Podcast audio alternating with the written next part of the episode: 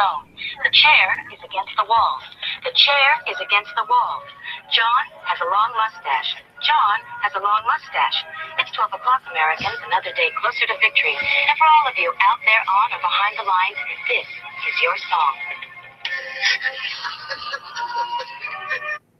And welcome everybody to our daily gun show. Come to you live every weeknight at midnight Eastern for about an hour. We talk about guns.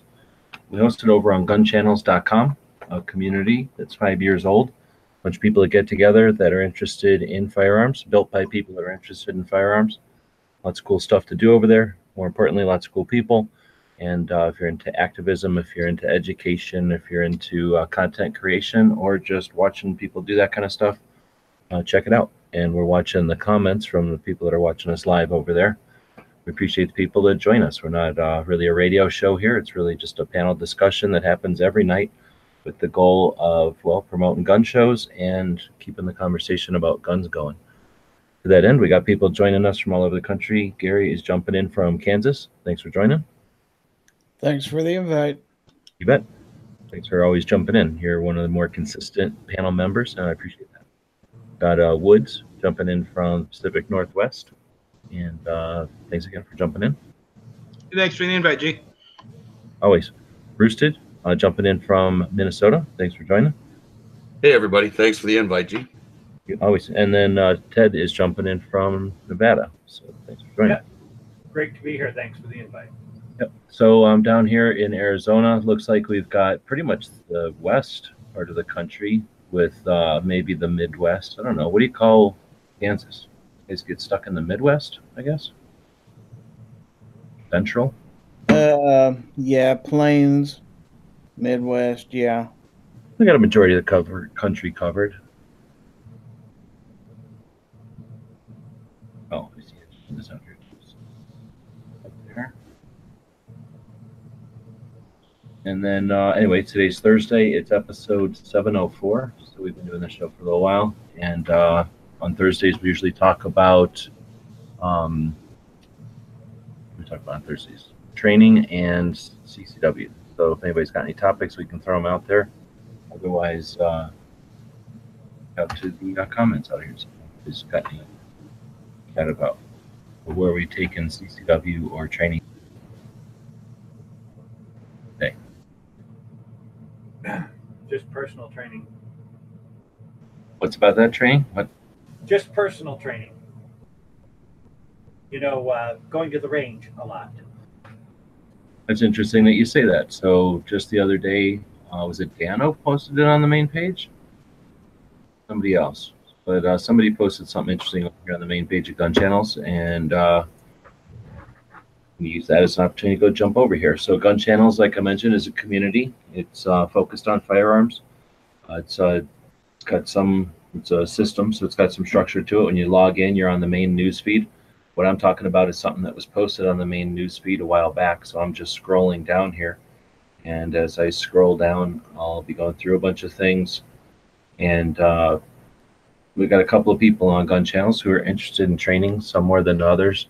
And uh, Dan has always been real interested in training. And I think he posted something from Yeager. Here it is. And this isn't very long. And I guess I'm not going to play the whole thing because I don't know what the deal is with copyright and it's on YouTube or whatever. But uh, basically, if I can get to a still here of the whole thing, when he holds it up, we can uh, talk about what he's what his concepts are here. So if I screen share and bring that to full screen and get rid of that, move this over a little bit. He basically uh, breaks it down that uh, a lot of people say they go training uh, or they go uh, practice on the uh, weekend and at the range. And just to clarify the definitions of words or whatever, you know, you can basically spend time at the range on a couple of different things. One would be actually truly training, one would be practicing, and one would be going out shooting. And they all have their merits or whatever, but you know, to be precise, uh, he basically breaks it down that if you're headed to an actual training class to get coached and to learn skills and techniques from someone who's you know offering that, that would be your training. Uh, if you're practicing, uh, then are you taking the skills and techniques that you've learned at training and then applying them uh, with a plan? And that includes practicing without, uh, you know, not at the range for all the things you can't really do most of the time at a range. And uh, and then he basically has you answer those questions in like a flow chart here. And if you're actually going to actually train, that's one thing. But if you're calling it practice and you're really going out there without any kind of plan and you're just throwing lead down range, uh, that it's shooting. So I don't know. People think about that, or if that's too much for people, and it's just easier to say, "Oh, I'm shooting," so that counts as practice all the time. Okay, what are you talking about? Like, what's the main topic? I was listening, but Teddy just said that he was headed out to the range to go practice, and I'm challenging him on: Are you practicing or are you shooting? oh, okay. So, Okay. are you are you practicing or are you shooting, Teddy? By the Oh, well, the actual conversation was on training, and I consider that anytime you go shooting and you try to better what you're doing, you're training yourself, you're training your reflexes, you're training your stuff. and he was mentioning Yeager, but Yeager is military only in his approach, and so he That couldn't be farther from the truth. But go ahead. Well, everything that I've ever seen of him was that, and he seen it was, uh, you know, what he considers training and what uh, somebody who goes and practices and trains their reflexes and whatnot Mhm. consider training would be different. okay, So I, so according to the Yeager thing that he was saying, all I do is I practice. No, all you do is you shoot. If you've never gone to training and you're not reinforcing skills that are established that you're actually working towards a goal, you're challenging yourself on you know areas that you're not comfortable with, you're shooting. If you're going to the range to reinforce marksmanship or to practice the things you're already good at, then it's just shooting. It's recreational shooting. Right. I mean, if are you wh- okay, Teddy? When you're going to the range, what are you doing? Are you just like no, I have specific goals that I want to reach. okay, like what? Oh God, you wouldn't really want to know, would you? I mean, as long as they're not vulgar, you know, I'm not that kind of girl. vulgar, but it's stupid to you guys. But you're not blind. I am. So I well, I know, but I'm interested. That's why I'm asking. I'm interested. I mean, it's like Patriot. You know, he shoots and he's blind, so I'm interested at. I want to shoot a one MOA group at 300 yards with a 22 long rifle. Okay, so I've come, I've come really close. so that's your like your training. Well, that's a target, a goal that I want to reach. You asked what was the goal that I want to reach, and that would be the goal that I would want to reach because you have to be aware of the wind. You have to be aware of your breathing. You have to be aware of your posture. You have to be aware of everything to be able to do that kind of a group with a 22 long rifle at 300 yards. Well, yeah, that's true. I mean, that's a that's a cool goal and all. I don't know. Uh, I mean, well, okay, let's start over. So, I was just seeing what Wood said. In reg- so we're talking about CCW training, specifically CCW training. No, No. one's Oh, any training at all?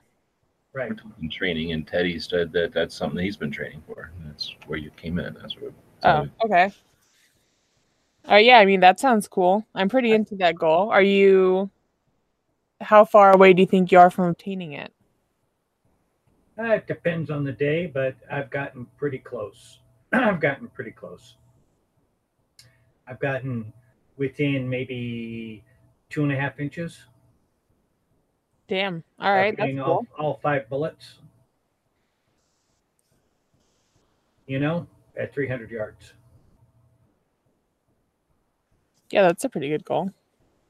Yeah. Well, uh, uh, for me, I consider that training, but according to what uh, um, he was saying about Yeager, is that, that I'm not training, I'm just shooting.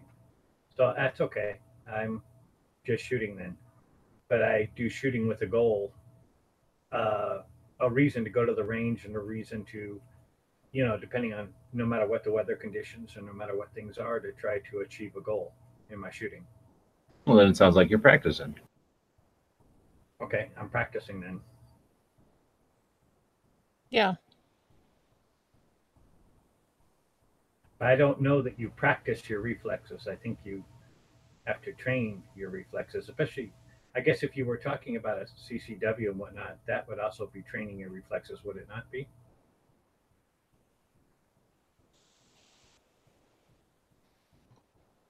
I know that um, for myself, I we don't have to have a CCW class, so I've always had a CCW without a class.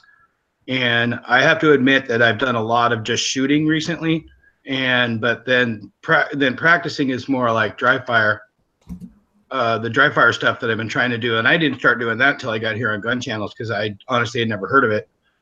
Um, but then sometimes I go shooting with some of my ex-military friends. So I'm going to ask the question: Is it training if one of your friends is there that knows a lot more about firearms and shooting? It's like like I got a friend that's an ex-marine that you know used to be a range master and all that.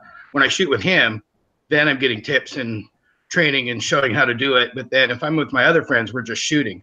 So does that have to be a formal class to be training? That's a good question. It is. Um I don't I mean, is it like a bros trip and your friends are like, "Hey, try this." And you're like, "Oh, okay, I will." And then your focus for the rest of the class is to like practice that technique? I mean, Yeah. I it's a form of training, right?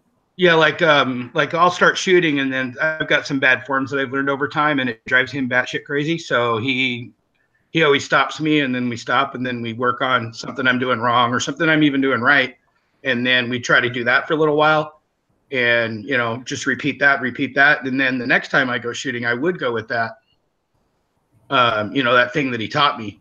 Um, but I haven't had a lot of formal training. Um, I mean, I had one maybe 20 years ago but uh, you know it's been a long time but i'm definitely more interested in you know in going in gun channels i realized that it isn't as expensive as i originally thought it was so i'm going to definitely have to look into some more of that I have a question that's going to bounce off of what Woods just said, and I'm going to present it to the entire panel so we can go through. But how many of you have taken a basic, like, intro to firearms kind of thing, like pistol 101, rifle 101, shotgun 101, or, you know, anything like that, where it's like, you know, this is a gun, you hold it like this, you squeeze the trigger like this. Um, G Webs, have you? Uh, only to do instructor classes to teach those classes. Okay, but but something like that. Um, Gizzard. I haven't had any formal training whatsoever outside of my CCL class. Okay, and, and then well, I'll, we'll circle back on that because that's like a follow up. Woods. Um, no never um, i took one when i was originally before i became a teacher i was going to be a cop so i was part of a reserve academy and there was a shooting part of that like there was classes for that and we had to qualify and stuff but since then no that was a long time ago Okay, Roosted. I took a gun safety certification when I was 10, but other than that, I've never had any formal training. All right. Um, Ted. Yeah, military, both in long rifle and in handgun. Oh, okay. I mean, we'll count that. That'll count. So, I guess Well, basic actually- training will count. Not really, because they they only teach you about the firearms you're using. They don't really teach you about all. yeah, but they teach you like a good way to squ- squeeze the Oh, yeah, trigger, to right? squeeze the trigger for a rifle and and everything for yeah handgun. Absolutely. Okay, I've taken um so we're on me now. I've taken like a, you know, basic this is guns. I've taken them a couple times cuz I take them with friends. You know how like girls go to the bathroom together? It's like easier to get more to go in a group. So um yeah, I've taken a couple. So as a question to you guys, would Are you- you It would be better to do female firearms classes in the bathroom. No. it might be access to a sink. Um, but anyway, my question is is to you guys. So, would you, those of you who haven't had an intro kind of class, would you take one? yeah, it'd be fun. I would, yeah. Yeah, I'd like to. I think I- I- I want to take one with my daughter who's just now getting into firearms. So I think I'm going to do what you did and try to round up a bunch of people and go together.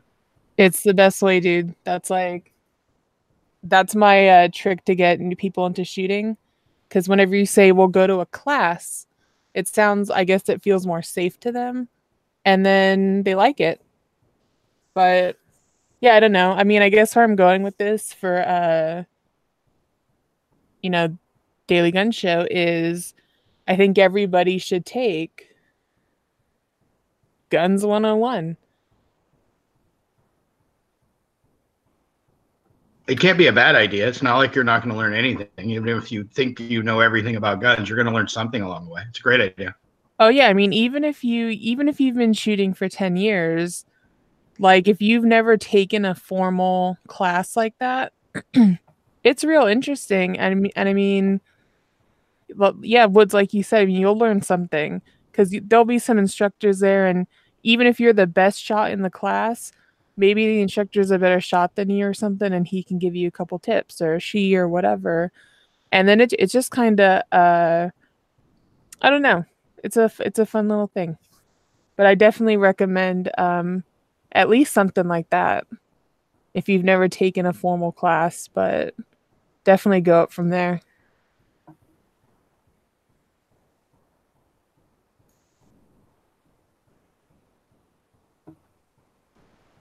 Going back to Woods talking about uh, going out with people that are trying to give you some instruction or whatever. A big part of uh, learning is uh, uh, what am I trying to say? Like teaching others and uh, trying to instruct. So uh, I think that's a big part of it, and it might not be formal training for you, but it's reinforcing their info and getting it across to you, so at least you're familiar with it and aware of it. Once someone's ultimately comfortable with something, of course, then they can provide coaching at a more intermediate level, right? So I guess it depends on your friends. yep Well, and then uh, I've got several different friends that do the same thing, and uh, like it's interesting to see different perspectives because not that they'll tell me different stuff because it's I mean you know you know a lot of the fundamentals are the fundamentals, but just the way they approach them differently has always been interesting. Sure, that's the difference between like martial arts or different musics and stuff too, right? It's all the same instrument, it's all the same kicks and punches. It's the way that they approach it and the way that they combine them or whatever.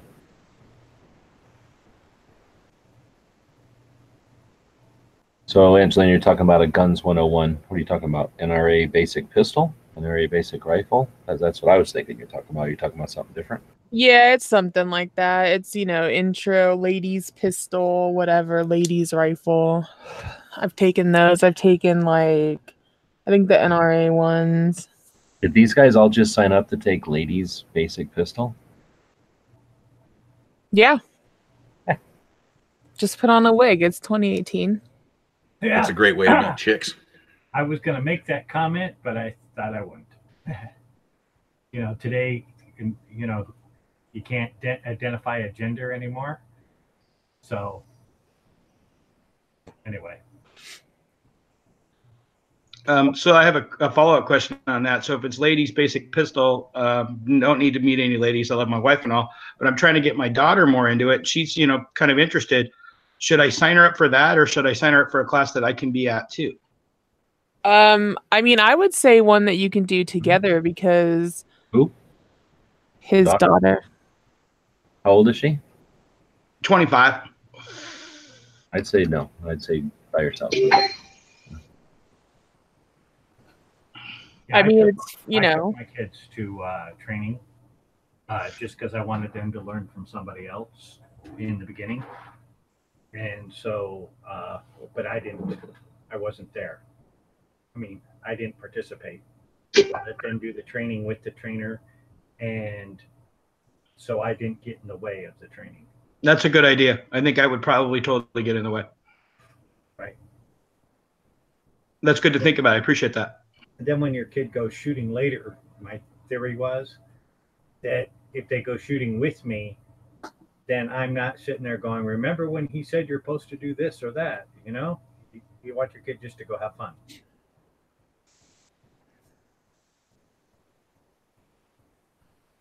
Well, take a class, take your girlfriends, your boyfriends, your their friends or whatever it's called if there's not a gender. Um but yeah, take a class.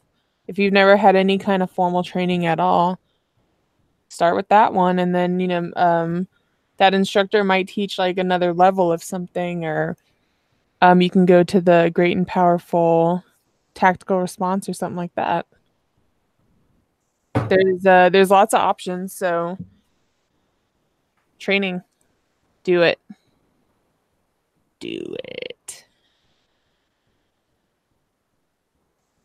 All right. Well, so training, uh, CCW. Anything? Want anybody else want to throw anything out at that one?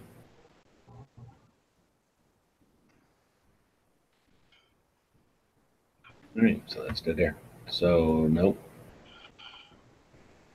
No, the only thing that I would say about taking your kids or whatnot uh, may not be agreed upon by everybody, but um, I wanted them to find which firearms they were the most comfortable with as well. Because I like a shotgun a lot. Okay? and I would prefer a rifle over a handgun. Personally. Okay? And your kids may not be that way. They may find other things that they enjoy and they think are better uh, than what you think. that's, That's true right. Every, Go ahead. um everyone should shoot with what they're comfortable with so that's a good idea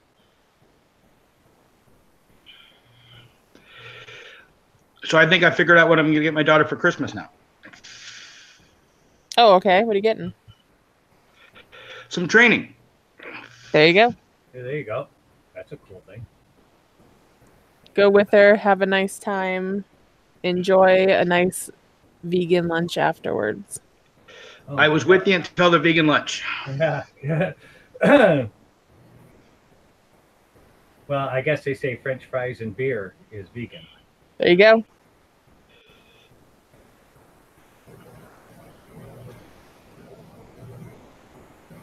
As far as training goes, one thing I've always uh, that I, I'll have to admit that like things like tactical response seem really great, but I'm kind of intimidated to even think about going to that. Does anybody else kind of feel like that? Like, I don't think I have the skills to even be there.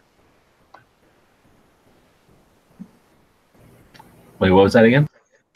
Oh, things like tactical response and all that, I think they're great, but I don't think my skill set's even close to even being there. So I'm just like, I think some of it, some of us might find intimidating, you know? If you have an open mind and an open heart i think you'll you would do just fine Yeah, I don't know why you feel intimidated. There's, um, it's not the case. So yeah, just feel like doing it, do it. There's nothing. like I might be a little bit old for it, but You know what? I know where you're coming from on that because when I had first kind of heard of the whole thing, I thought, whoa, that sounds like some shit that, like, by the end of the weekend, you're like, did I just punish myself, you know, for like a thousand dollars? But from things I've heard from people that have actually been to the class, and these aren't like popular people on the internet or anything like that, these are some dude that nobody even knows this guy's name and he you know saved up his money and went and they're all of different like abilities and skill levels and by the end of it i mean they said like they had nothing bad to say so i mean i think it's pr- like i know that dude seems like a hard ass but he's probably just like one of these guys that like he just wants to see everyone do good Yeah, I'm not doubting that at all. I mean, he's I'm I'm sure that he's in, in for the benefit of you know, and he's got to challenge you. I get that. So maybe it's just all in my head. Well, But it it- seems like it seems a way. think about anything you're going to tackle as far as a new skill set um, you know whatever it might be if you look at the entire curriculum that the school or the place might offer then yeah when you look at it, the stuff at the far end the intermediate level stuff it's going to look intimidating perhaps but you know there's things there's steps you take to progress to that And then there's also areas of the curriculum you're never going to encounter. So if you can, if you're looking at like a some kind of operator class where people are getting ready to go overseas or to do executive protection. So they're going to do things like all kinds of weird vehicle stuff or you know, throw stuff around, or it seems like it's super uh, athletic. That's those in, intermediate things, right? When you're talking a basic level class at anywhere, anywhere reputable, it, the, the initial level stuff isn't a physical challenge other than maybe kneeling or laying down, and it isn't quickly going to, you know, a supine or laying down on your back and then getting up and doing it over and over again or anything. It's just maybe laying down and shooting from a supine or on your back position because the concept would be often you're aware you're in a fire in a gunfight when you just had a two by four hit you across the face and somebody's kicking you in the ribs. So in order to experience shooting from laying on your back, which most people haven't, they might take you through a drill or something where you're going to shoot from on your back. But you know, does that sound physically difficult? I mean, if that's a issue and you've got something where you can't lay down, then you can watch everybody else do it and do it from some alternative position. But these aren't like tests of skill or feats of strength or anything that you have to accomplish. 99% of it isn't the technique anyway. It's all about mindset and it's about uh, the whole picture and really removing people from the concept that an interaction, a lethal force incident is somehow a marksmanship like gunfight thing. Like there's a whole bunch, 90%, 99% of it is leading up and then the aftermath. So the, the incident itself is almost insignificant. It needs to be prepared for, but it's not the focus of almost any of the reputable training. It, it's it's more to prepare a person who might carry in today's society. It has nothing to do with military at all, and it has very little to do with athletic prowess. Thanks, G. Uh, that that makes a lot of sense. I guess a lot of it might just be in my head, or it's you know new things Just are kind of scary sometimes. Just watch his videos. Yeager has a bunch of videos out on YouTube. Yeah, that's the thing. When you actually go to start pursuing something and making a final decision, you start to look. You can find well, like Yeager that specific school have. They have a lot of their curriculum on on the web. You can find out definitely a lot of act- after actions.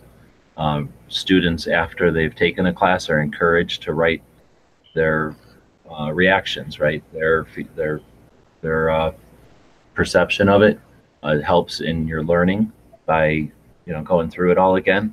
It gives you the student a way to record, you know, just for your own, uh, you know, use, like what you retained from it or what you got from it.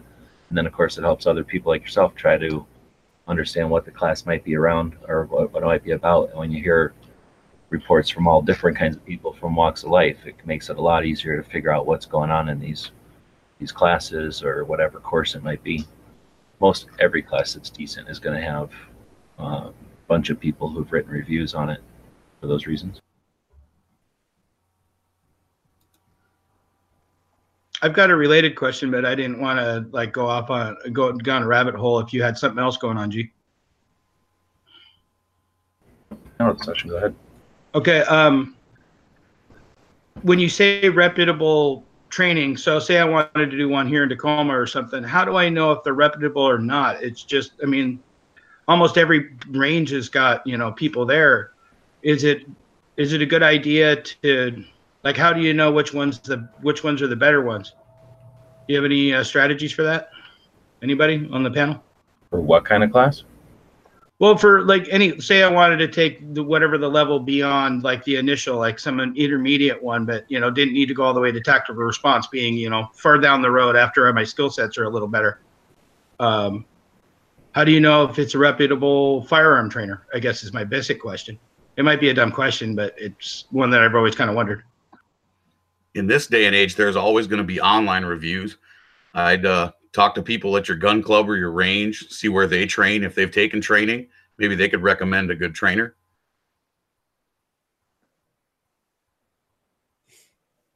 Oh yeah, it's a good idea.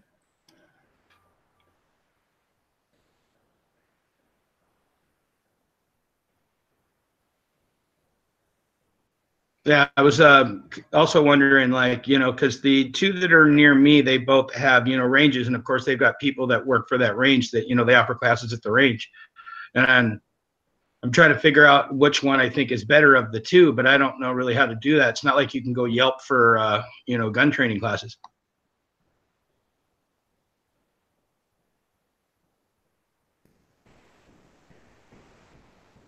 So again, I mean, your question was a little tough because you said something to the effect of if you want to take an intermediate class, but you don't want to go to Yeager. So again, that makes me think that you think Yeager is intermediate.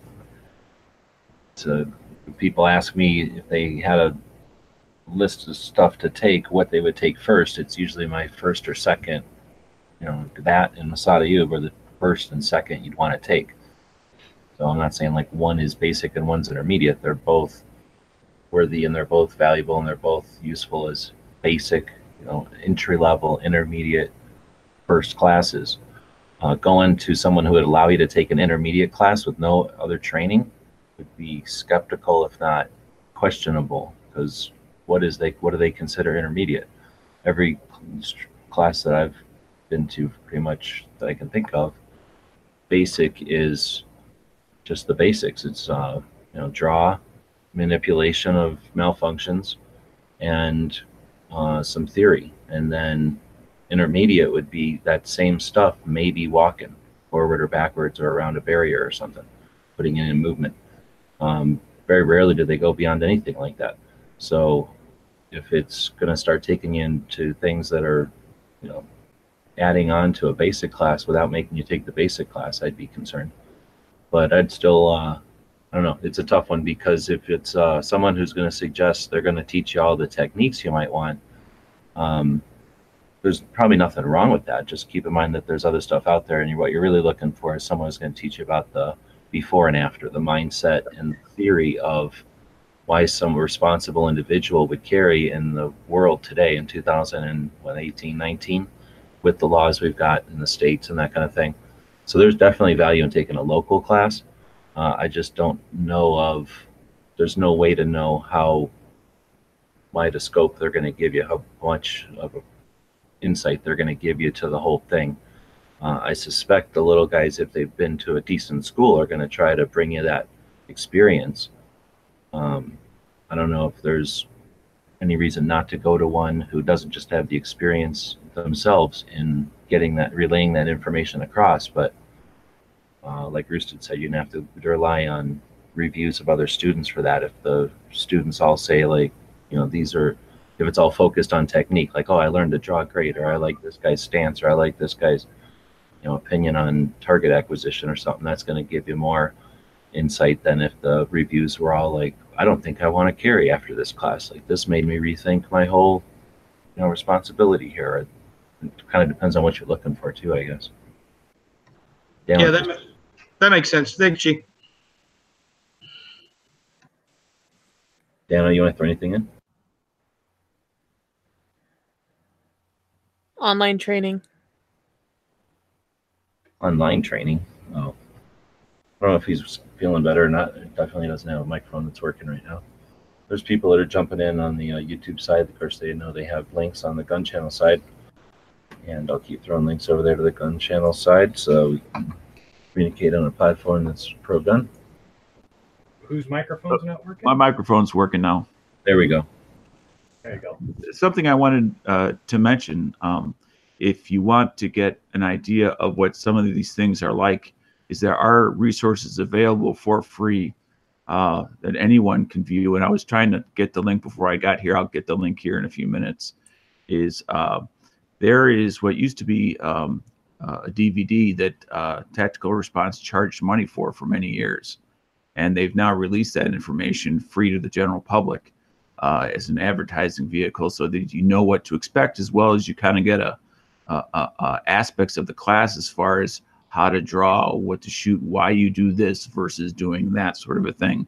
And it gives you a taste of what the class is kind of like from a um, uh, it, from an indoor perspective which is different than you know than, than the range portion and um, it you know those classes uh, are in completely meant for for beginners. They are not meant for people who are already are operators, etc. I'll just give myself as an example. In 2013, I took the first class I ever took since I got out of the Army in the middle of the 80s, and that was an NRA basic pistol class, which we just sat in a classroom and actually it was basic firearm or something like that, and discussed revolvers, semi automatics, shotguns, and the differences between them. Just because it had been so many years, and plus some of those things I had zero exposure to in my growing up or years since, that I wanted to fill the holes in. Let me interrupt you for a second. And uh, because Angelina had recommended that earlier, what was your experience with that as someone who was an adult at the time? And obviously, you had some understanding of all those things. Was it a valuable class to have taken? And would you take? Well, go ahead and answer that question.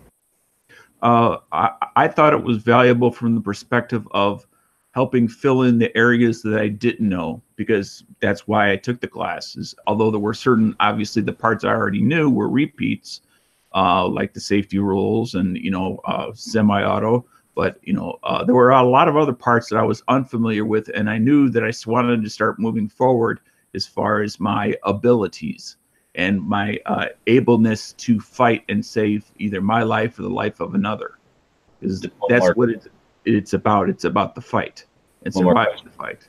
One more question about that. Do you know uh, how long it was anymore and how much it cost? Like eight hours or 10 hours or how much it cost? Uh, it was, I believe, an eight-hour class, and I can't remember if it was um, a hundred dollars or seventy-five dollars. I, I I don't remember the exact amount. Okay. Was, you know, as training goes, it was not expensive.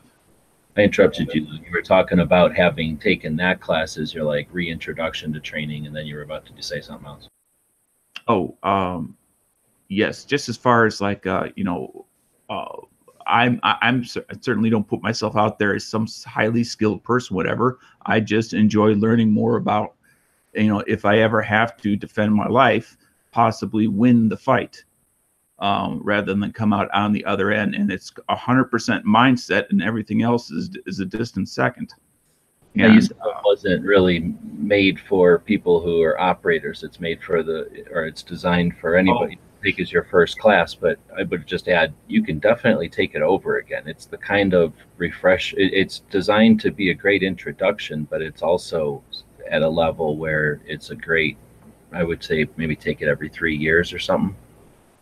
Oh yes, uh, because th- th- there are there are parts that you know unless you practice what you have been taught, and that I know you guys had discussed earlier the difference between training, practicing, and shooting, and that's the real thing. You may use different words for it, but we'll just call it three different things, regardless of what you call it. Um, uh, you have to practice what you're taught, or you will forget it.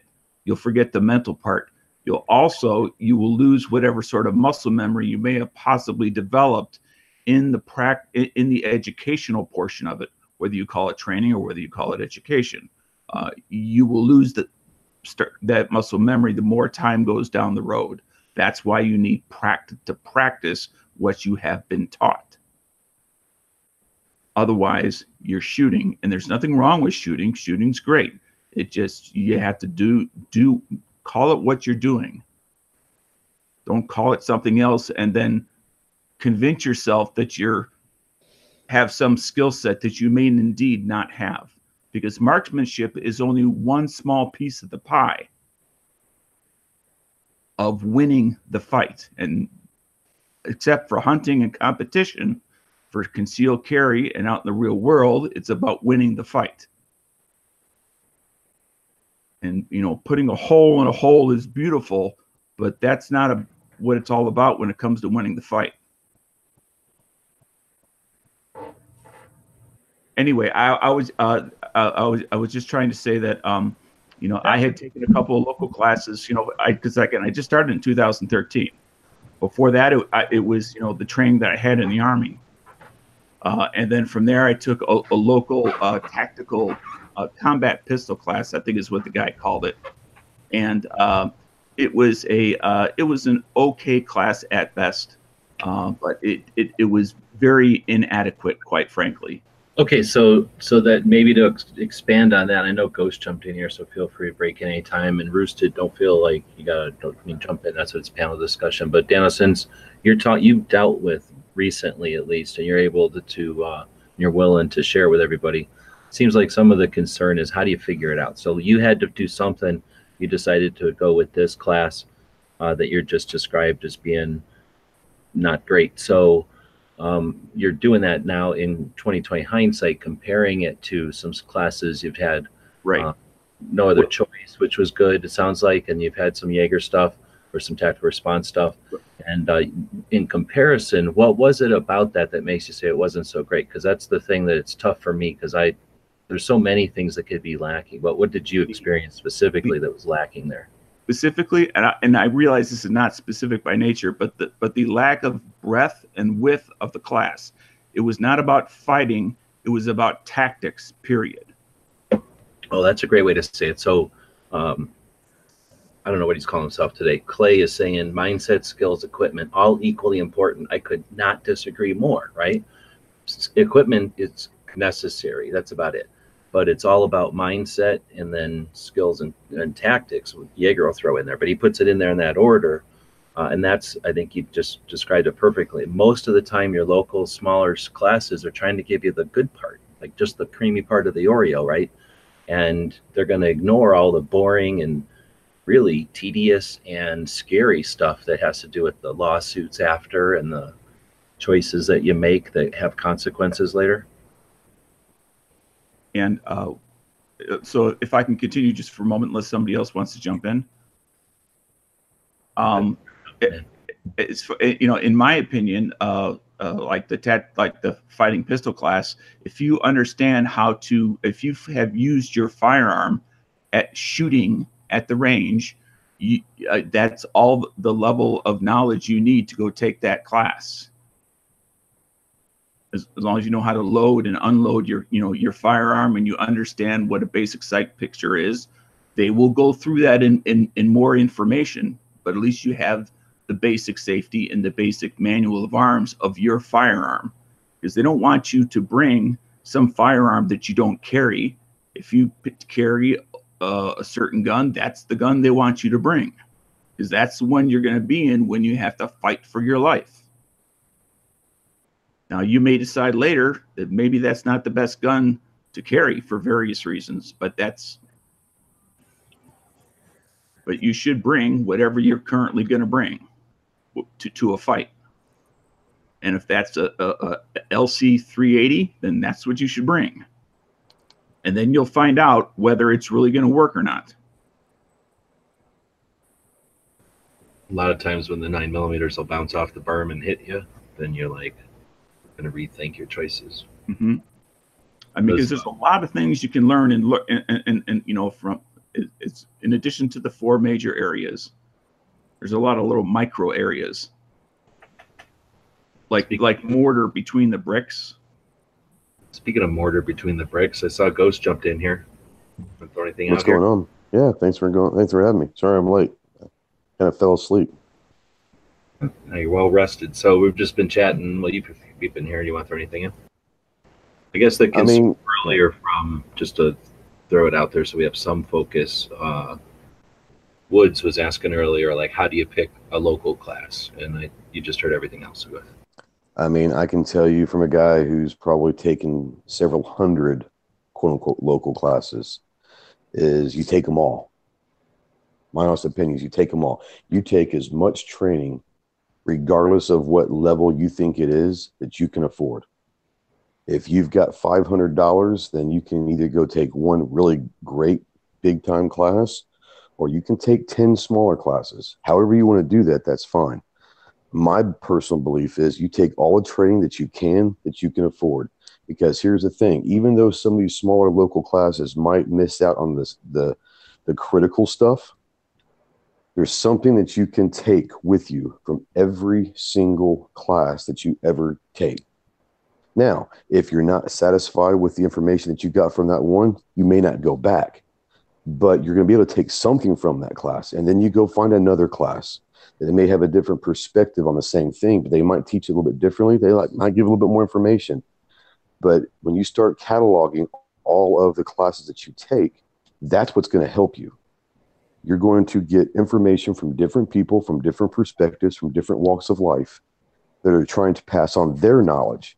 You can't take one person, including James Yeager or Masad Ayub or Clint Smith or Reed Heinrich. You can't take that one person as the gospel. Expose yourself to as many training opportunities as you can and take bits and pieces from all of them because that's what the great ones do. And Dano knows what I'm talking about. James Yeager will tell you straight up who he got his stuff from. I pull from this guy. I pull from this guy. I pull from this guy. No one's born, you know, a, a messiah of training. They take him from everyone. So I say this I say you take as much as you can that you can afford. And if you get one thing from every training class, it was worth it. And then you go to another one and you go to another one. And over the years, the mental mindset is one thing. But as far as the actual training, you're going to learn from a lot of things. Now, if you're looking for something specific, do your research. You'll try to find a trainer, local or national, that's going to give you exactly what you want. But if you just want to go spend a Saturday taking some training at some local guy, take it. And if it's not very good, never go back. But you should be able to take one thing from everything you ever do. And I certainly agree with that. I would like to throw out an, an alternate philosophy not not a competing philosophy, just an alternate philosophy. Um, and that's um, you, you, know you can take you know new, several local classes for a lower price, or you can take one class with an instructor where you can actually vet his background, find out from other instructors uh, what to actually expect, such as Masad Ayub. That was the third class I ever took was with Masad. Um, and I'm very glad I took it. He was teaching in Wisconsin and I had the opportunity to take the class, uh, and and I made it happen rather than taking more uh, from other sources, local classes that would have cost the same thing as one class with him. Uh, I knew he was one of the people that may not be around much longer. He's not a young man, uh, so if if you have uh, somebody that you know you really Clint Smith that you really want to train with, uh, you need to make that happen on the Sooner side because these guys have been around for a long, long time and may not be around for much longer. I couldn't um, so, agree with more with you. Yeah, and I couldn't agree more with you. What I was saying is, is you could either take ten from lower class or take one. Right. But I, I think I, I you know my, my yeah yeah my whole point is is no matter who you take it from, wherever you go, whether it's a fifty dollar class or a five hundred dollar class, go into it with a mindset of I don't care how bad this is, I'm here to take one thing with me when I leave. And if you can do that multiple times, you're going to start building yourself into someone that is going to not freak out. And, and I think Dano and you you hit it right on the money is you're trying to win the fight. And I think that what G was saying is your equipment is important. It is important. The gun's a tool. The weapon's you. You're the weapon what you use in the fight is a tool. And I hate to say this, but if I run out of a gun, I've been trained enough where I can probably do some damage with my hand still, even at my old slow age. You're the weapon. Your mind's the weapon, your body's the weapon. Whatever weapon you're using is a tool to win the fight. But your mind's going to win the fight, not that tool. I have a different philosophy, but I agree with everything. You yeah, go for it. I mean, yeah, I mean, this, this is the great thing about it is, is everyone's got different philosophies. No, I agree with everything you just said. Your mind is the weapon. Okay, I agree hundred percent with that. I'm just saying that uh, that firearms to me are more of an elegant thing. Okay, it's I'm not looking for a fight, and so I don't train for a fight. Nobody's looking for a fight. I'm not looking for a fight, but I happen to work in an area where violence occurs on a daily basis. Oh, I understand that. I, I'm not, like I said, I'm not taking away from your philosophy. Okay. like he said, people can have different philosophies, and it doesn't mean that somebody else's philosophy mm-hmm. is wrong. Okay? And violence occurs in some of the most peaceful neighborhoods. Oh, yeah. That's I mean, for sure. But I, I mean, that, he was saying is your mind is the weapon. I think is, right. is absolutely the most important thing to know because your mind is you've got to have your awareness. You've got to have so many things that are involved along with whatever weapon you're using. Hey, can I ask you a question? this is not to better you smart. I'm just trying to ask a question here, but here here's a thought philosophy to have. What's the one thing you hear on TV after there's some tragic murder or something? I never thought it could happen here. I never thought it would happen here. This is such a peaceful place. Mhm. Never thought it would happen here. And, and my thing is this a lot of people don't believe in training. And, and I get that. That's fine. I have a good friend of mine that we all know that doesn't like to train. He doesn't like the tactical stuff. I personally happen to love it. Maybe that's my background. I don't know. But I tell you what I do like more than anything else is, and it's something that you hear from a lot of people, and Dano just said it. He doesn't want to have to fight. I don't want to have to fight. Nobody wants to fight. But wouldn't it be nice to know how if you ever had to? And that's my whole thing is it's not the fact that we're trained to be Rambo out in our community. You do it more than once and you keep doing it and you keep practicing it and you becomes muscle memory that hopefully if the situation, God forbid, ever does happen, not only will you survive, but you might help others survive because you're going to be the one with a cool head. You're going to be the calm one in a, in a sea of frantic people to tell people, hey, you're freaking out. I got you. You go hide. We'll take care of this. You don't have to fight. I'll fight for you. And that's almost the mindset you have to have. Now, hopefully, I never have to pull my gun. I hope I never do. But I'll be damn sure if I do, I'm ready for it. And I might not just save me, I might save you. That was And that's the beginning mentality I have to have. That was the What's- beginning of this conversation. Oh, I'm sorry. Yeah, I missed it. My bad. Yeah, in the beginning, we were talking about the difference about training, or whatever. What I said was, for me, going to the range is training, but they saying if you're not doing it officially being done by somebody who who is training you, then you're not training. You're just That's practicing. correct. That you're, you're practicing or you're shooting, Okay. one of the two. And to me, I was saying that to me, training is training the muscle memory, training your everything about what you're doing with your firearm. And so that is, they were saying, is not training, that's practicing. And I considered it training only because you're training your muscle memory and everything else towards your your uh, your ability to react with your firearm. Well, w- w- what is the definition of practice? Practice is the repetitive motion of a known skill or idea. Okay, you know what to do already. It's not new. You're practicing, you're repeating something you already know. Does that make sense? Um, but you don't practice muscle memory, you train muscle memory. That's what I was trying to, to go at. And, and I understand what you're saying. We're, Okay. we're saying the same thing using two different words. That's all.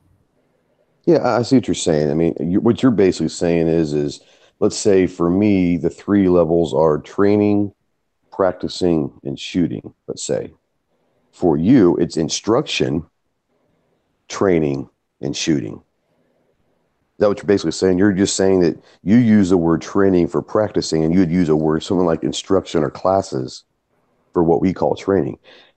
It's wordplay. It's fine. It makes no difference to me what I'm saying is whatever you want to call, if you want to call it instruction or going to a class, you know, even if it's only one, at least be willing maybe to go try a class because my thing is this you can practice, or if you call training, you can practice all you want. But here's the thing if you've never been taught the right way, how do you know you're practicing the right thing? Yeah, but I have been. So You have gone to training? Yes. We say in the military back in the day. You know, there were several of us here in the Army, and I can guarantee you what you received in the Army was not the correct training. Hold on, hold on. Don't say that. I wouldn't say that at all, Dano. Class training and it was appropriate for conscript. So it was it was what it is, but it, it definitely taught you to safely shoot somebody down there. Okay, well, I, I stand by what I say. For today, I, I'm referring f for, for defending yourself out in the world. It's a t- it, they're they're two different things. I'm sorry. Well, then you're definitely right. When you put the disclaimer in the world today on the streets, it's not applicable to army training at Yeah, all. that's why I And- took you know the NRA introduction to pistol in 2013, even though I had plenty of training in the Army back in the 80s because they were 40 years apart. Oh yeah, and they have nothing to do with each other. The military terms of engagement or rules of engagement are completely different and they're pointless. But Teddy was talking about shooting rifle at 100 yards. We're kind of talking cross things here. we're talking CCW carrying around a gun in public. He's talking about uh, shooting at a, you know, controlled Well, group at I'm 100 gonna- yards. I, I have done actually additional training. Um, I'm just gonna throw a plug out there. We're on Instagram right now, and I saw this somebody from Get Guns joined, so I threw my Get Guns patch out here. Awesome gun shop in Illinois. Dano's been there. Anybody else in Illinois here? No, but uh, Dano and I have both been to Get Guns. Cool, cool shop. Um, Angelina's saying that we're mansplaining, but I don't know. Are we? In the comments, are we mansplaining here? Yeah, this is a big ass fucking mansplaining session. All right. Okay. Well, so- That's horrible. now we're going to mansplain some history. So I've been accumulating some uh, stuff for the 2A history project and started looking at uh, instructors and stuff. So I expect Roosted and Woods to join in here because what the heck is this? The TED show? He's definitely taking the whole check. Gizzard's getting a cut because he's here so often. I'm getting a cut. I guess you get a girl cut. You get a girl size cut. Maybe and then cut out uh, the Kitty show. cut. we can go through here and see how many of these people you people know about. So Jeff Cooper. No, sorry. No. So let's go left right real quick. Al. Jeff Cooper. I've heard of him. Angelina said no ghost. I want to say I've heard of them, but that's about the extent of my knowledge of them. Okay, Gary. Uh, same. I've heard the name, but I can't give you very many specifics of him. No worries, Dan. Oh, who are you talking about? Jeff Cooper, Yeah. Colonel. Yeah. Yeah, he, he he wrote the book that you're supposed to read before he went to tactical response. Okay, that's why I know the name. No, I, I, as I said, I know the name. I can't remember why from. So Woods. It's, it's like 80 pages long. yeah, I didn't read the book, but I know the name. I mean, he talked about the, the name, so I, I knew I heard the name. But I didn't know where from. Woods. I only heard of him like a week ago. Uh, from somebody chatting about him, or you? Yeah, somebody chatting about him on here. I And don't remember. Roosted No, I've never heard of him. and Ted. No, never heard of him. All right, born in 1920, just died in 2006. Jeff Cooper created Gunsite. Have you guys heard of Gunsite, the school in Arizona, Prescott? Yes. Yep.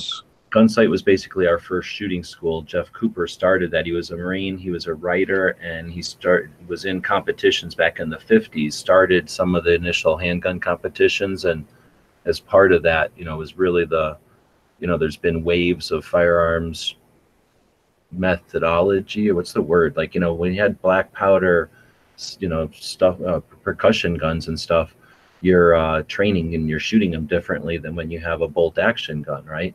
and you have a different situation when you've got a semi-auto Garand or something than when you had a bolt action gun. And then when you get a semi-auto AR or M16, I guess that's different than uh, you know a Garand. So there have you know technology has changed the way that we shoot and the way we train. So you know some of that stuff has kind of come uh, along with technology, but not all of it. So Cooper is one of the guys that started sort of started the modern shooting techniques and stuff. Anybody heard of Elmer Keith? I don't No. know if to go left to right every time. Just general. I've heard of Elmer Keith. Sorry. Heard of him. Uh, didn't he create or invent the 44 Magnum? Yeah, I think he's 44 Magnum. So he worked at the uh, as a inspector at the ordnance in Utah, and then was a gun guy and inspected 44 Magnum and some other stuff. Developed big handguns, I think. Anybody heard of Edward McGivern? No. Never. Nope. Nope, I'm 0 for 3. He was the Miculek between 1874 and 1957. So Miculek is nothing new except the newest in a line of competition, or I guess you call them exhibition shooters, people that shoot well and inspire others and change and innovate and whatnot. Anybody heard of Spikes or Sykes? I think it's Will. Uh, I don't know what his first name is. Anybody heard of Sykes? Sykes Fairbairn. No. Was it Nope. Willie's? What was his first name? I don't know. I, I've heard of Willie Sykes, but I don't know if this is who the same guys. Probably. So Fi- Sykes and Fairbairn. You hear them all the time. You never heard of a Sykes? Yeah, sure. yeah. Nobody? No. So Nope, These sorry. You never heard of a Sykes Fairbairn knife? OSS, World War II, Secrets, uh, OSS. So uh, basically, these are guys that back in the olden days uh, were on the streets of, I forget where, like somewhere in Indonesia, like having just many fist fights, getting stabbed all the time. It's not so much stabbed, but like cut with knife fights. So they started uh, a modern or whatever you want to call it, like after World War II ish, or actually before World War II, between World War One and World War II, these guys were out on the streets like as cops getting cut and developed knife fighting techniques. And uh, Fairbairn and uh, I think was uh, kind of responsible for modern crouched over pistol technique. You got Rex Applegate. Anybody heard of him? No. Sorry. OSS learned from these guys also fighting techniques that kind of got us through World War II. Uh, things that uh, think of what the French resistance was going to be taught. You know, just regular old people are going to get taught down and dirty, kill a Nazi, take their gun and kill more Nazis, kind of shit. Uh, John Farnham, anyone heard of him? Yep. Oh, yeah. DTI, Defense Yep. Training Institute. Yep, Marine, three Purple Hearts, uh, Vietnam or Vietnam uh, Marine. Um, Is he still alive? I think so. I Uh, believe he is. one of Cooper's uh, students. Um, another, um, uh, I guess, core you could say in the development of modern uh, handgun shooting, at least. You heard of Clint Smith? Thunder Ranch. Who? That is it. Finally, one I've heard of. So we've talked about him. People have referred to him a lot lately. Um, uh, taught with or taught at Gunsite with Cooper, and responsible for bringing handguns or excuse me rifles down to handgun distances, right? And just a super character and everything. Um, Sada Ayub, Yep. That's that's the uh, pinnacle for me. easy to remember his name. What what what Yeager is to the fight, Masad Ayub is to everything. I'm going to say outside the fight, before, after, during. Yeah, Masad is amazing. So, uh, writer, I mean, I remember him from back in the day when I was a kid reading American Rifleman magazines and stuff, and he'd have a column in or, or I think it was American Rifle, whatever the magazines were of the day back way before internet and magazines were all you could hope for. I remember reading his columns, and then uh, every once in a while a book would come out, and uh, definitely an interesting character and super interesting to, to take classes from and useful. And very warm and friendly. It's like taking a class from your grandfather. Better, yeah, like your favorite When grandfather. he steps outside for a cigarette, anybody can walk up to him. He's happy to answer questions. The most friendliest guy. Um, it's fantastic. yeah, one of the best dudes in the whole Second Amendment industry. Every an, an industry side, every side of it, training side, advocacy side, super knowledgeable, knows everybody. Every he makes the world, he makes the whole thing better.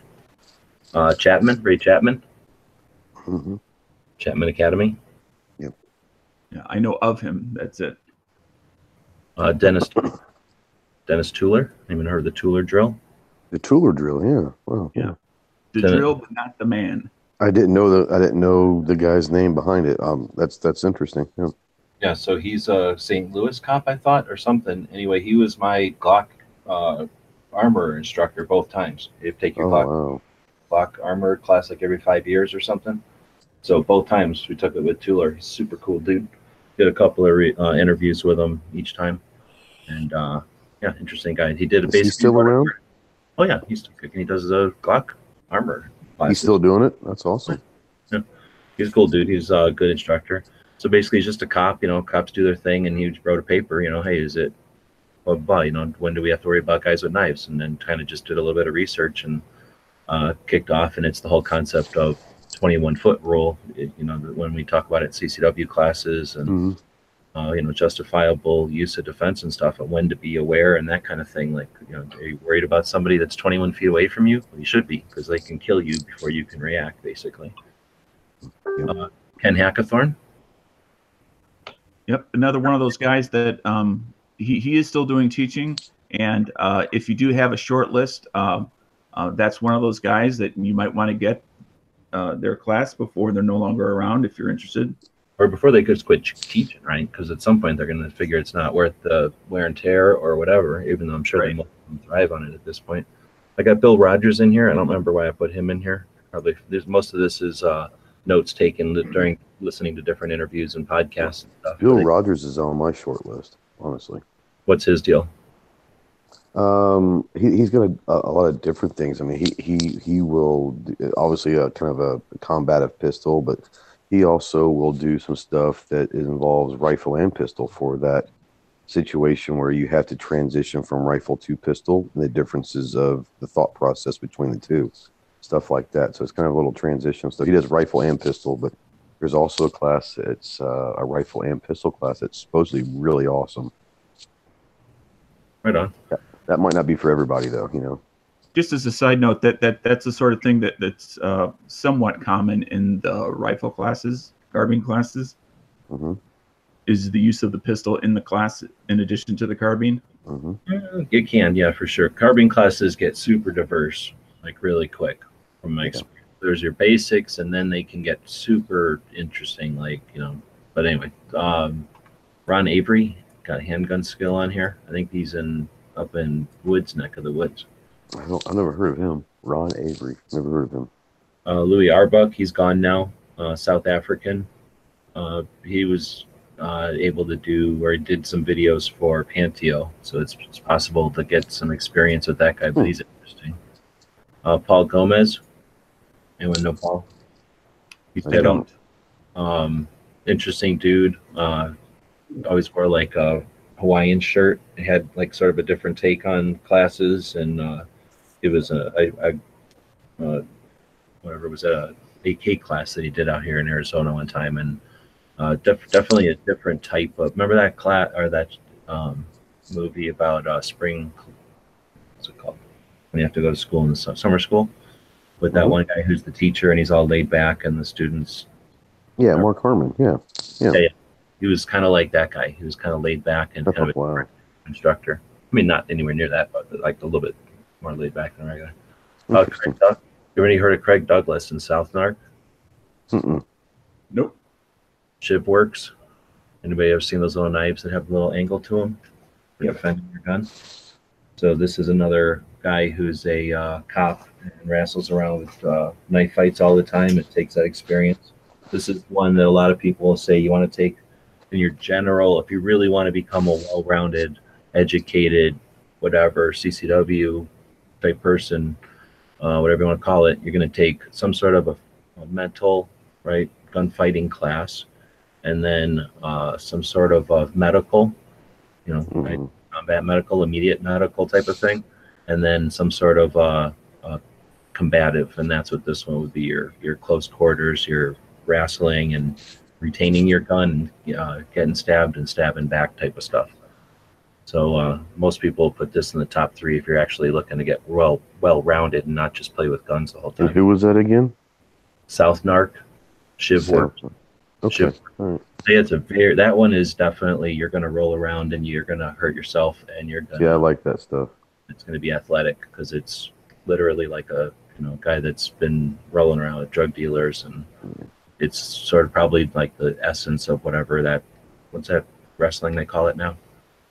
Martial- MMA. probably something like that. Sweet. uh, Gabe Suarez. Uh, another uh, instructor Tom Givens from Rangemaster. Got Frank Proctor Ron, Ron Avery. Um, Milt Sparks Mike Pannone any of these names? Milt Sparks, uh, I know from the holsters. Um, James Keating, got Lynn Thompson. That's the Cold Steel guy. Um,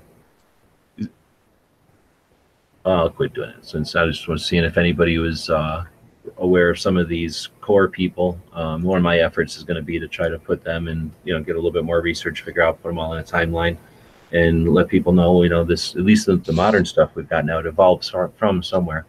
I think Ghost and uh, Dano both mentioned that Yeager for sure will reference where he gets his stuff, where he um, gathered his elements from, and these are the these are the parts. You know, these are the pieces that right.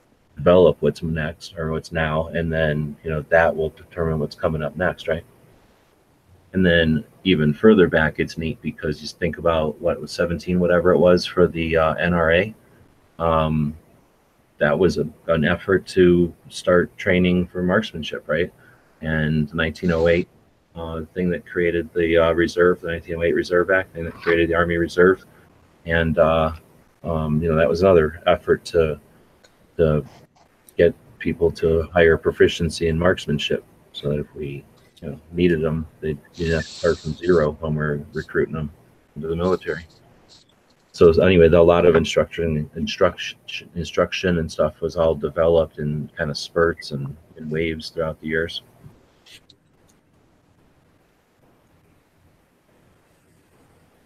Well, was that enough mansplaining of that area of it, history? I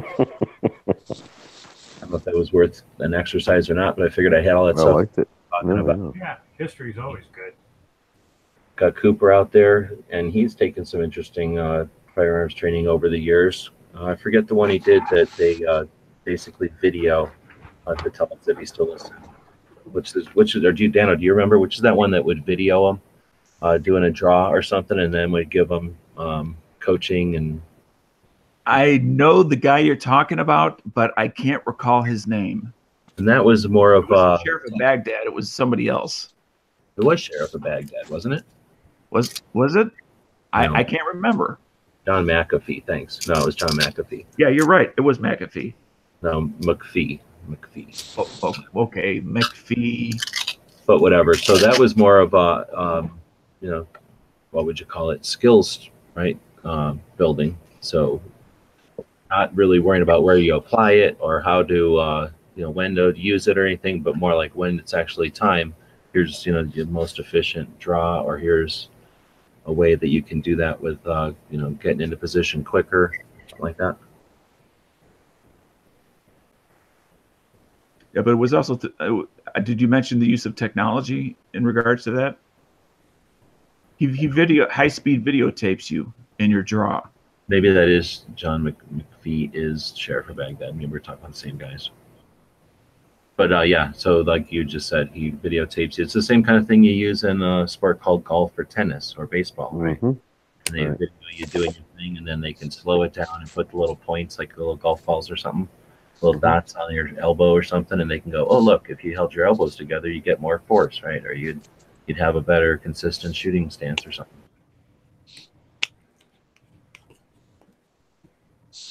You know, it's a good Yeah. example of there's all sorts of different types of training out there.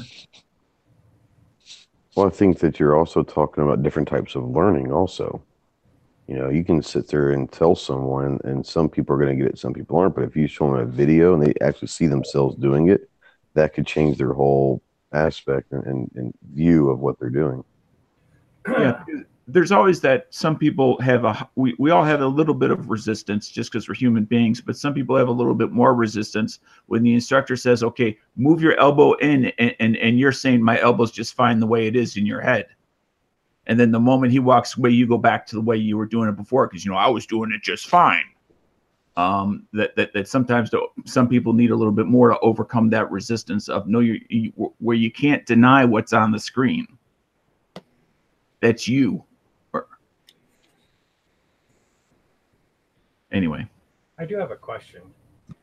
Um, one of the things that people have got caught up with, with uh, in a self-defense type situation, is where opposing attorneys will, you know, say that this person had a bunch of targets or did a lot of stuff, therefore they were looking to shoot somebody. If you take that kind of training and and someone were to look up that you took that kind of training, would that not count against you in a self-defense situation, saying that you actually trained to shoot people? It's a great That's an attorney. That's attorney's job, though, is to, to create reasonable doubt. Correct. You just gotta hope that your attorney is doing the same thing. Yeah. I see that, Teddy. I know where you're going, and I see that. No, I see it too. Absolutely. competent um, instructors are ready for that. And obviously like these guys are saying your defense attorney is going to be you know able to deal with that. So the same way that they can put a light on it that you train to kill a competent attorney is going to show that you train to know when to not and you mm-hmm. know and how to do everything possible to get out of. And if they were foolish enough to challenge that with a competent competent set of instruction, a competent curriculum. Much of it is recorded and on video, and the reason they do that is so that they can play it in court and bring your peers, right? Your jury of your peers up to the level of training that you were at. So there's all kinds of ways that they can introduce things into court that are actually going to be super beneficial if they tried to go that route. And that's the sort of thing that, as an example, Masad Ayub covers in spades uh, as far as those type of aspects, as not only to educate you so that you don't need to be worried about it, but you also can retain the information why you don't need to worry about it and what the role of your legal defender is supposed to be. Uh, and that's why you know you know you know I had didn't did not take the range portion because it wasn't available with Masad, but I did have the classroom portion of it, and and he he uh, covers things that um, well how would you how would you d- describe it, Pete? Dude, you just said it exactly. They just said it, I think, perfectly there. Okay. It's you don't understand. We don't understand, you know, the the, the breadth of stuff that's going to happen.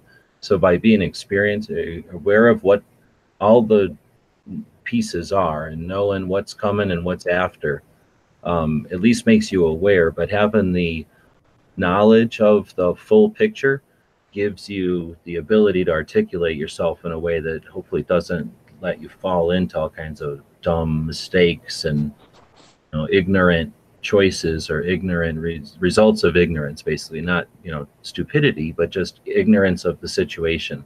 Where you're going into a lethal force incident we're talking about here and the aftermath.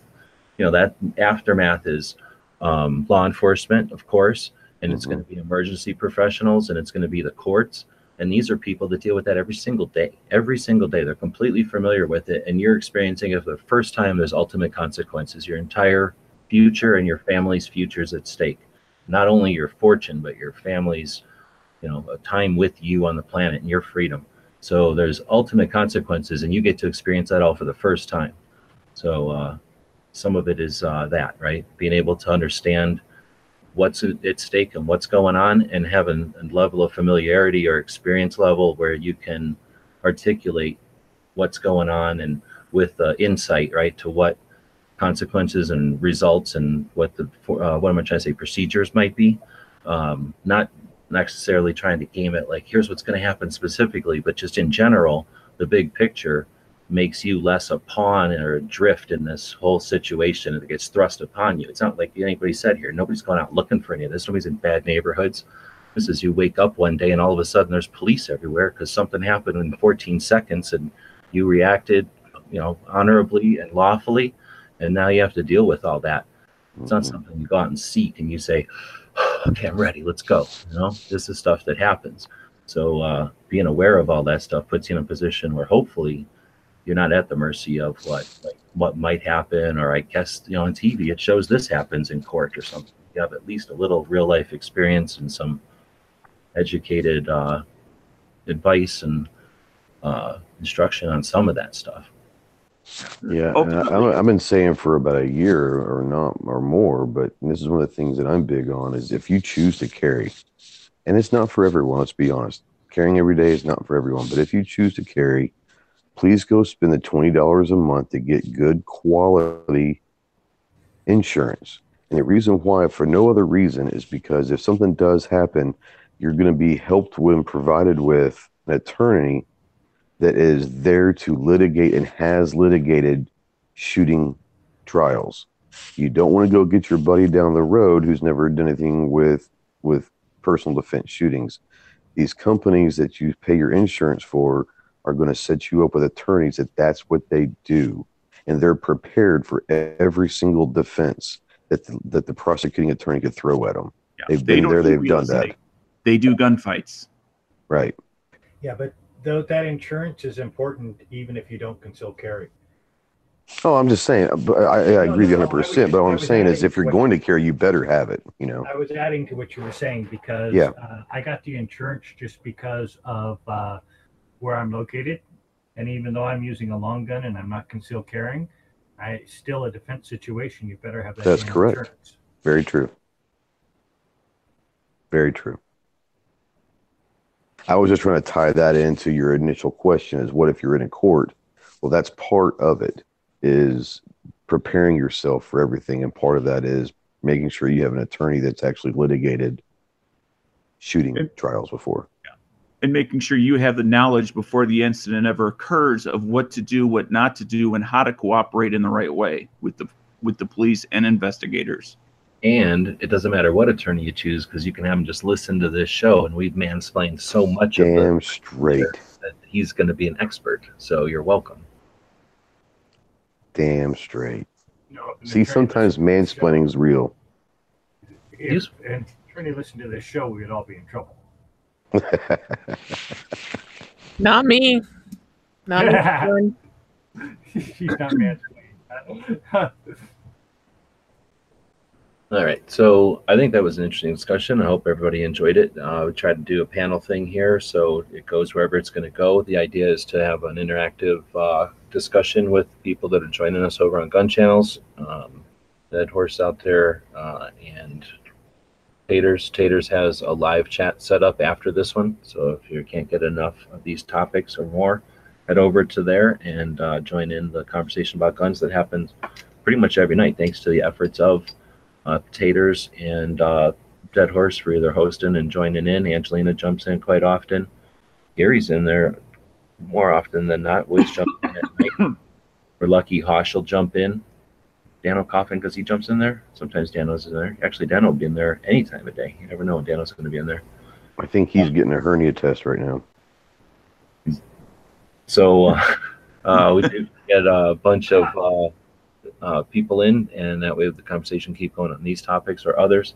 Take these topics, take them to the range, take them to the gun shop or the gun show. That's what it's all about. Keep the conversations going. Anybody else want to throw anything else out there tonight? I do. Go ahead. Uh, is in a moment here, I'm going to post uh, the link. Earlier, I was talking about uh, how uh, Tactical Response had taken what used to be a paid for DVD and made it free to the public to view. It's an hour and a half. If you are interested uh, in either some free knowledge uh, or you might want to get a sampling of what it might be like to take a class there, it would be worth the 90 minutes watching the Fighting Pistol on um, DVD in a streamed format. So Thank you, Where Dano. you- That, that really are you helped. going to post that? actually, it's on the inside chat right now. That's what I'm saying. I'm looking on the inside. I'm trying to. Yeah, I just hadn't gotten to the outside yet. Oh, oh. Okay. Thanks, Dano. Oh, that goes back to my question in the beginning. I really appreciate that. Sure. Can somebody post that in the outside chat for me? My computer's very slow. Go to liberty.tv and go to Fighting Pistol, and it's right there. I posted a link to it too. I've been listening. A lot of that stuff actually from that big list of firearms instructors there was from listening to some of the podcasts that Yeager's had over the I don't know how long he's been doing that, just a year or something, right? So uh, he's got some he's got some interesting contacts because he's a character and uh, he'll bring people on who's known for years. So it's interesting to hear um, old friends talk to each other, right? Um, those are interesting conversations, and then a couple of them are some other guy who's hosting it that uh, you know doesn't have that relationship with people. So it's also interesting to hear those people just kind of chatting as if they would in a regular interview. But uh, there's lots of them out there. So uh, check out the what Liberty Liber.tv. Or no, it's libertv.com. I think it's liber.tv. That's what I thought, but the link here was libertv.com. You Yeah, probably because you know it's confusing. We may have both. Um, The free video list is on libertv.com. And then you just click on on uh, DVDs. Let's see. Anybody in here do live stuff? What's that? Nope. You don't have anything coming up for a while till Tuesday again. I'll have a uh, another Armed Citizen podcast released Sunday afternoon. Who's this? This who's Sunday? Um, it was it's it's going to be just me this time. It's going to be talking about some of the projects that are coming up and recapping last weekend. Right on. I know that Dad would be interested, and I suspect any other alumni out there. I think DB's a Yeager alumni, right? And um, I think he is, yeah. there's others. Am I think who am I missing? There's others. So anytime you want to have some sort of uh, after action debrief thing. I'm always- Yeah, that's one of those things I was talking to you about. Um, whenever it was one of the times we talked about, but I would love to have a roundtable full of full alumni because I think that my perspective is going to be different than Dano's, and Dano's is going to be different than other people's because we're all going to take something away that's different. But I think that there's so much information. And I think that you were saying it, it's like you're sitting in front of a water hose and you're just trying to catch as much as you can. But uh, there's so much stuff that goes on that I think that'd be an awesome, an awesome little chat to have. And it might be useful for people so they feel like they didn't get enough mansplaining today, then they'd actually hear more about it. But uh, Yeah. whatever, the internet is a river, right? So DB's in here today, but whatever conversations we had whenever DB went to classes or whenever Dano went to classes, obviously we're just, you know, blips on that in that stream. So while they're archived somewhere in the social media platforms, um, they're not all that relevant to people today. And like you guys say, there everybody's got different opinions on stuff, so it's always neat to hear different. Uh, I don't know, get-togethers like that. At Let's go I'm, to Tater's chat room. no, he doesn't even go on. He doesn't even go live. No, I think it'd be worthy having that as a separate standalone show, honestly, because then it's got a title and it gets tagged, you know, and it's not part of a greater conversation. And if it's 15 minutes, 15 minutes. If it's 45, it's 45. But you know, it can be on the one subject. And mainly, I would like to let you just debrief, and then have a couple of people who've been there before be able to poke you about questions or something. But uh, I think there's something valuable. Uh, you guys are Woods kind of started talking about earlier that when go out to the range and train with your friends or whatever, if they're trying to show you something that they've learned in the past, right? It's all about the recall and trying to what's the word like uh, explain to others what you learned. You know that that's a big part of um, what reinforcing it or Yeah, reinforcing it in your own head. Yeah. For yourself. and there's a lot. I mean, we've talked about it before, but it's like drinking from a fire hose. So I I just know from going to these things, especially as a content creator, trying to get everything straight is tough because it's just a big mush in your head. So by forcing you to say it a couple of times, um, it helps you organize it. At least for me, it, it's Yeah, I guarantee it. Yeah. I've had I've had people email me, "Hey, when's the Yeager video going to come out?" Pards, I'm still trying to get my shit together, and, and, and you know I'm saying. And you're right. You know, I want to do it all these over the next year. I want to do all these videos justice to the school. And it's going to take a while to really kind of sift through everything, and and it, it does take a while because you are throwing so much. You know. So let's uh, talk a little bit of mansplaining for the people out there that can't figure out the internet or phones or something. So how old people are, so we won't suggest that it has anything to do with your age or whatever. But uh, so Gun Channels is a platform, and it's built for computers. It's going to cost approximately fifteen hundred to put it on an Android, and then I forget. It's either another fifteen hundred to put it on iPhones, or like something less, six hundred to put it on iPhones whatever it is, it's more than there is scratch in any kind of gun channels pile anywhere. So, you know, I'm not bitching, but that's why there is no mobile app for it. However, it's simple to use on a phone. So if you're on a phone over at the top right over here somewhere on your browser on your phone, you're going to have an option to uh, view in desktop mode or view as a desktop computer. And when you do that, it's going to give you a version of the screen, right? That's just a little tiny version of gun channels. Now on a on a phone, it is going to try to shove you the mobile version. So if you scroll all the way to the bottom on your phone, on gun channels, not in your browser, but on gun channels, flip it over to full site. So that's two actions you'll have to go through. Um, you know, I don't know if you can deal with it, but you're going to have to tell your browser to look at it in full screen, and then tell your gun channels to give it to you back as a as a full full view, and then you'll get the chat down here, and it'll pop up just like it does on your phone. You'll go to channels just like you do on the regular computer and as far as I've seen on Dead Horse's phone and on mine and on others, and people have told me when they go through those that laborious process of clicking your browser to full desktop mode and gun channels to full screen, that they are also able to read the, the text chat. If you're still not able to read the text chat, you can continue to go to a temporary text chat over here and go, I can't read the chat. Or you could write an email to me with maybe a screen capture or a more description than I can't and then I can actually troubleshoot it. But I'm not getting paid to troubleshoot. I'm getting paid to keep gun channels online, and I might be a little testy, but we're crying out loud. Uh, you know, there's certain amount of this stuff that you know I'm going to get accused of mansplaining if I tell you how to use your phone. So there's two tips. Click it to browser to full desktop mode, gun channels to full screen. Go over to Potatoes chat, tell him to go live. Click on this, and he'll see the actual chat that's going on. You'll be able to read the chat here. And then you're actually using gun channels, a platform that you know, dozens of gun people are paying for so that we can put it online. If maybe hundreds of gun people paid for it, we'd have mobile apps, but uh, we'll quit bitching about that. So that's a quick run through on how to get to the Taters chat over here on gun channels if you're on a phone and you've never done it before.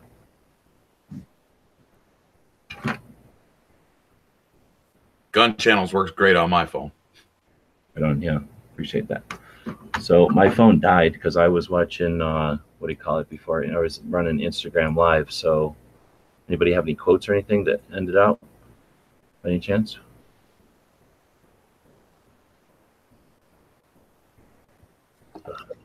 Dead air. Vote will be nothing. Silence. No, I'm just glad you continued on with the Daily Ben show.